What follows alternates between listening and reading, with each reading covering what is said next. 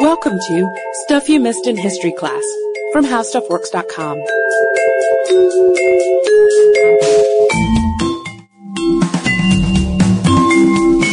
Hello and welcome to the podcast. I'm editor Candace Keener, joined by fellow editor Katie Lambert. Hello, Candace. Hi, Katie. It doesn't take much to get Katie and me talking about Marie Antoinette.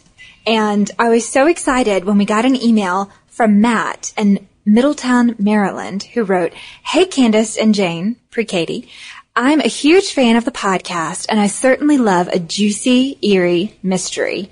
One of my favorite podcasts in particular was the podcast you did a couple of months ago on the Pied Piper of Hamelin. I was wondering if I could possibly get another dose of that same kind of crazy mystery with any stories of historical ghosts or poltergeists. In particular, I've heard an extremely juicy book about two women that visited the gardens of Versailles and experienced some extremely eerie ghost encounters. What is the history of this situation? And could you possibly divulge into any other fascinating ghost stories of the past? I was really intrigued by Matt's email because I'd never heard of the book. So I wrote him back and he wrote me back. We had a, a lovely little correspondence going and he told me the title. I looked it up, got it, read it. And he pointed out that it, to quote him again, combines two interesting eras with the medium and spirit infatuation of the late 1800s and early 1900s and the French Revolution. And he's absolutely right. And since Katie and I started doing this multi-part series on historical ghosts, it was a perfect fit. And before we get too much into the history of the place, I'd like to set the scene a little bit. So we're going to travel back to 1901 and two English ladies are on their way to Versailles and they're headed to the Petit Trianon, which was Marie Antoinette's own private little hamlet. And as they're walking along, it's deserted. They get lost, they don't quite know where they are, they see a plow by the road, and as they keep walking, they start to feel anxious and depressed, and everything around them gets kind of dim. And they meet these strangely dressed men who try to point the, point the way to Petit Trianon, and then they meet a very unpleasant, scarred man who frightens them, and a running man who comes up and tells them where to go, until they actually get to the Petit Trianon and they see a wedding party, and the mood lifts, and they go on their way. And they end the afternoon by having tea and going back to their hotel in Paris, and they don't talk about what happened for a couple of months. And then it just so happens that one day they're writing letters and writing their accounts of what happened, just, you know, for uh, their friends back home. And one turns to the other and says, do you think the Petit Trianon is haunted? And absolutely is their response, which is so strange because they hadn't shared with each other how depressed and how heavy their moods had gotten when they were wandering through the grounds, even though both of them felt that they were, they were being good friends and good traveling companions and trying to, you know, buck up and go about the tour. But they couldn't explain this strange feeling. And what's more, when they started sharing their experiences and recalling the sights that they'd seen, they realized that the other had seen things that the other hadn't. And the most uh, poignant sight that one had missed was a woman with a sketch pad who was dressed in a very strange period costume. She had very fluffy hair, on top of which was perched a hat. And her face was described as being a little bit older and supposedly attractive. Like the woman could tell that she was supposed to find her a, a, pretty woman, but she didn't. There was something unsettling about her. And later she would conclude that that was actually Marie Antoinette. So let's go a little bit into the history of Trianon. Yes, like Katie mentioned, this was Marie Antoinette's pleasure house. It was a gift from her husband, Louis XVI. It's a three-story building that was originally erected by Louis XV for his mistress, Madame Pompadour. But Marie Antoinette grew very fatigued of life at court when she was on the throne alongside her husband. And so to uh, give her an escape from the rigors of court, he offered her Petit Trianon. And later she decided to embellish the house with a little hamlet, like Katie mentioned too, a very rustic countryside town with pretend farmhouses and pretend farm equipment. It was all very much a product of her imagination, but it was incredibly expensive. It cost about two million francs to build. And supposedly, while she was there, she had a very, well, this is true, she had a very exclusive coterie that was invited to visit, but supposedly she had affairs with Hans Axel von Fersen and the Duchess de Polignac. And on October 5th, 1789, Marie Antoinette was at the Petit Trianon when a messenger came to tell her that a mob from Paris was on its way to Versailles, a violent mob from Paris, with the idea of either capturing or killing her and Louis XVI. And that's why that date figured so strongly in her mind on August 10th in 1792, which is oddly the date in 1901 that the two ladies had gone to Versailles. And they believed that they had time slipped into one of Marie Antoinette's memories. And August 10th was a significant date because that's when she and Louis were on trial in the Hall of the Assembly. And they had seen their Swiss guards massacred in the Tuileries. Right. So this this time slip or time travel, it's just it's very strange for me to wrap my head around, especially as far as ghost stories go, because when I think of a ghost story, and when I heard about this one from Matt, I guess I imagined that the women would be on the grounds of Versailles and they would run into Marie Antoinette and it would be, oh, a ghostly encounter. But it goes a step further than that. It's almost like a, a being John Malkovich moment where they're in her mind and things are sort of foggy and less bright and less clear. They're living through her experiences, but they're seeing her years ago. So it would have been Marie Antoinette in 1792, remembering Marie Antoinette in 1789. Does everyone layers upon layers? More layers than an onion and an ogre. So just to get with the story. These two women, they decide to write down their accounts separately without one informing the other so that they can be as accurate as possible. And they appeal to the Society for Psychical Research to investigate Trianon on the grounds that there may be ghosts there, but their claim is denied. So they decide to investigate the matter for themselves. And being two academics, they did quite a bit of research everywhere from the Conservatory of Music in Paris to the National Archives. And that's another reason that they used pseudonyms to write the book. They didn't want their names to be damaged in academic circles. So not until their death did it come out that they were two women of, of good intellectual means. They published an adventure in 1911 under the names of Miss Morrison and Miss Lamont. And the book was pretty sensational and much talked about, but also widely criticized until again, after their deaths, it came out that these were two very well respected women. They were the principal and vice principal of St. Hugh's College in Oxford. And in their account, they claimed they had 20 points of coincidence, which couldn't be coincidental, uh, no pun intended. All of these items and things and people that they had seen smacked of 1789, but they were seeing them in 1901.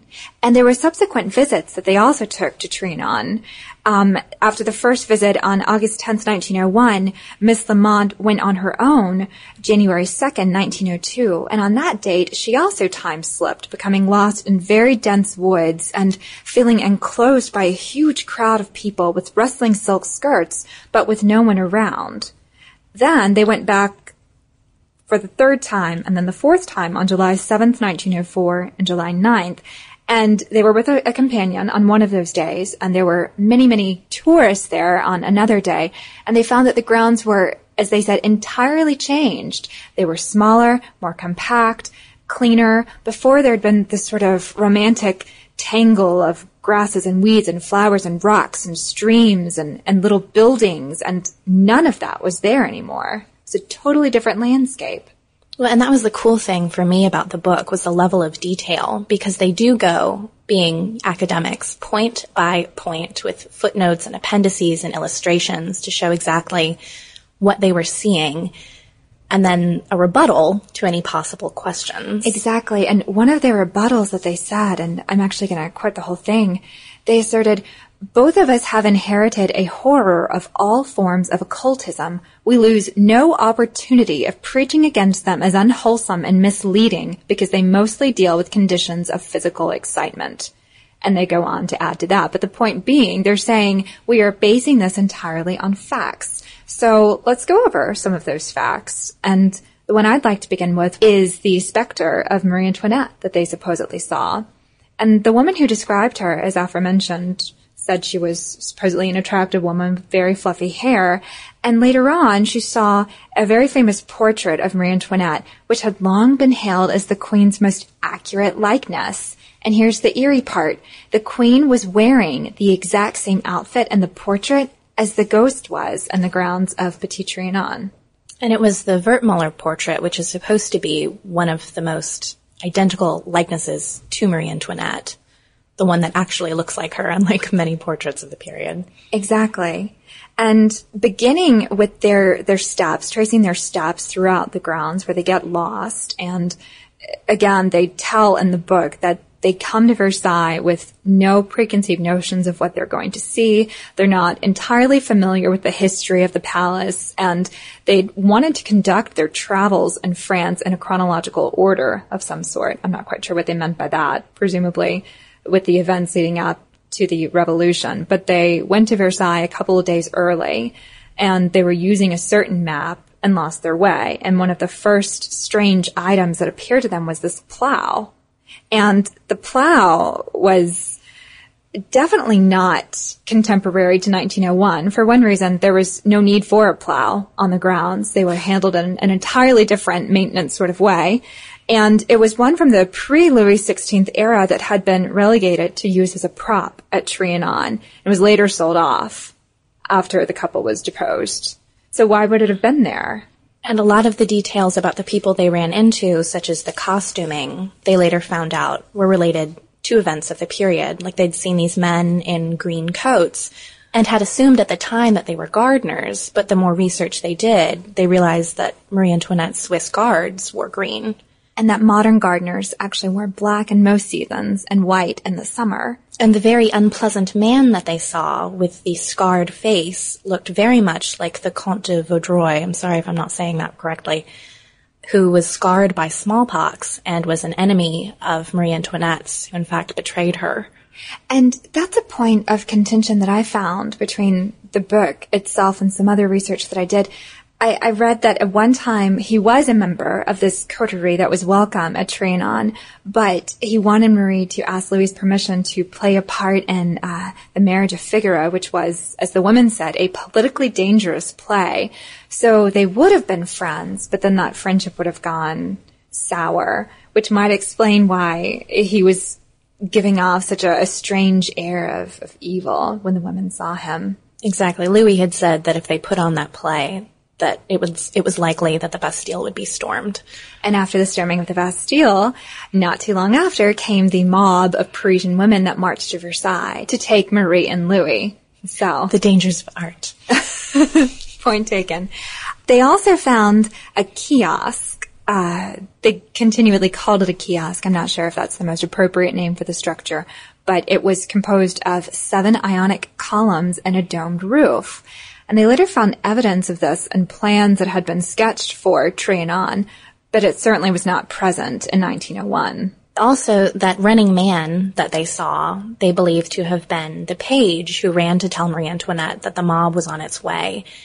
And at the time, it said that she suggested just going back through the forest to get back to Petit Trianon and, and to leave the grounds. But he said no, and that he would run and get a coach to come and get her instead. And they said that both times they saw this running man, he was breathless but seemed to come out of nowhere and then disappeared again.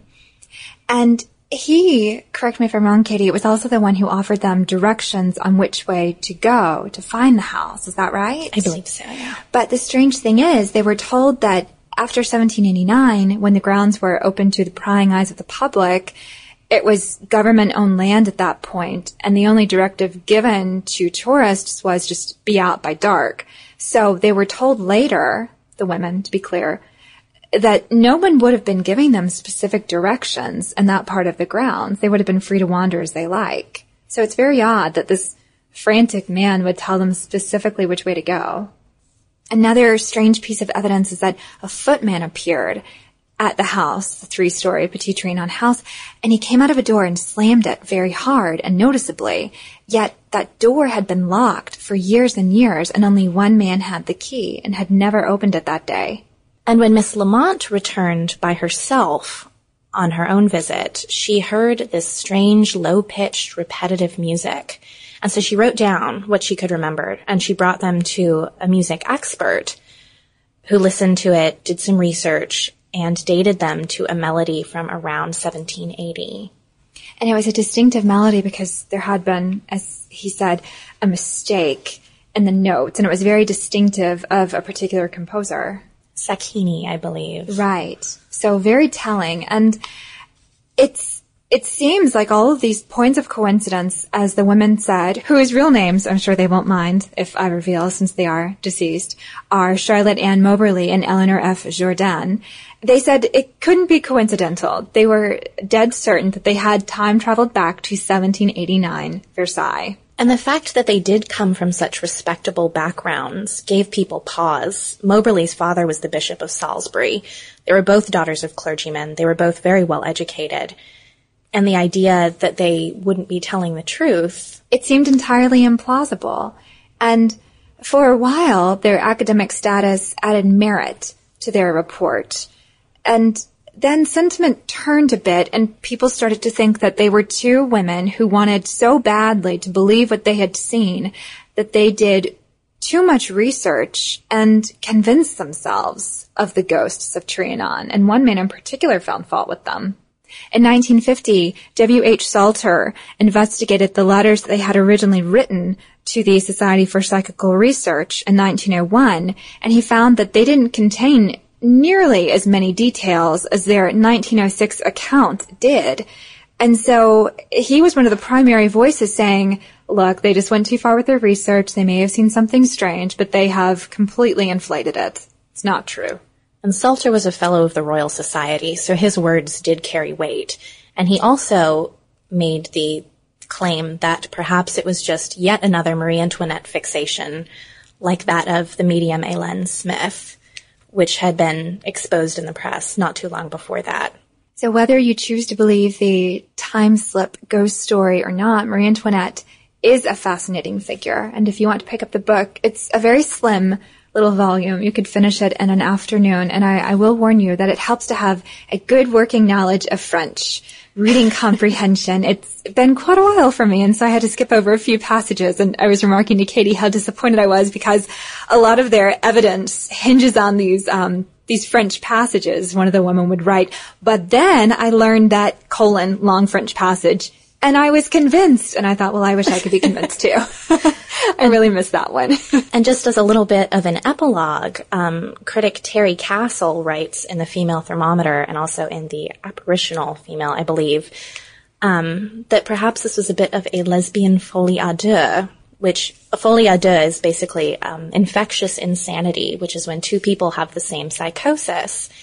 And she believed that Moberly and Jourdan, who did live together for 23 years after the incident, had perhaps repressed homosexual longings and that they identified with Marie Antoinette, who also had many homosexual rumors about her and the Madame de Polignac and the Princess Lamballe, and that that was why this was something that was so important to them.